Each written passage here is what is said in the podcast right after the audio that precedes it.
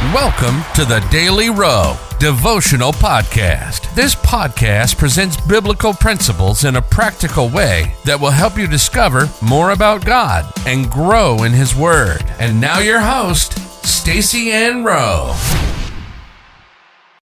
Welcome again, friends, to another daily devotional. Today's topic is God is perfect in all His ways. The Bible verse comes to us from Psalms 18, verse 30. As for God, His way is perfect. The word of the Lord is tried. He's a buckler to all those that trust in Him. While as humans we are riddled with imperfections, God is perfect in all His ways.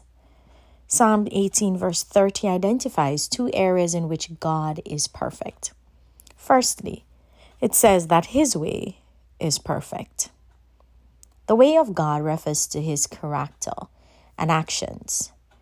What the scripture wants us to know is that there is no blemish in the character of God.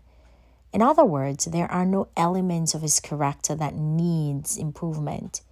He is perfect as he is.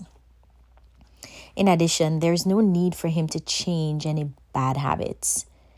How do we know that this is true? The testimony of the angels says it all.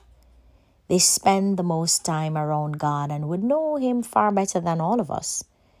Their testimony of Him is that He is holy, holy, holy. And the reason that is all they say is because they see God. That's how they see Him.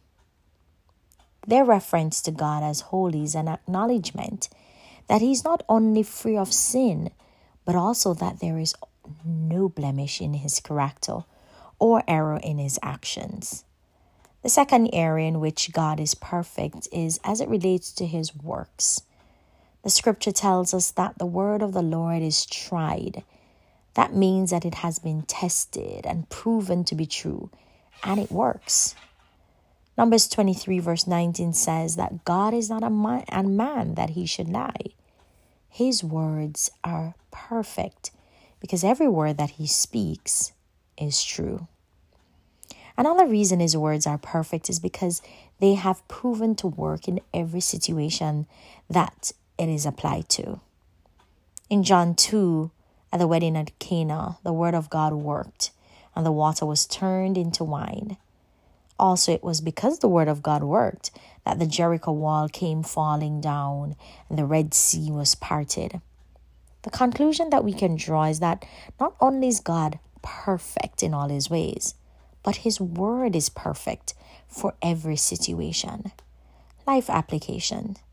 Since God is perfect in all his ways, choose to emulate his ways and apply his word to your every situation. Let us pray. Lord, you are absolutely perfect in all your ways. There is no imperfection in you. Help me to emulate your ways and be more like you. In Jesus' name, amen.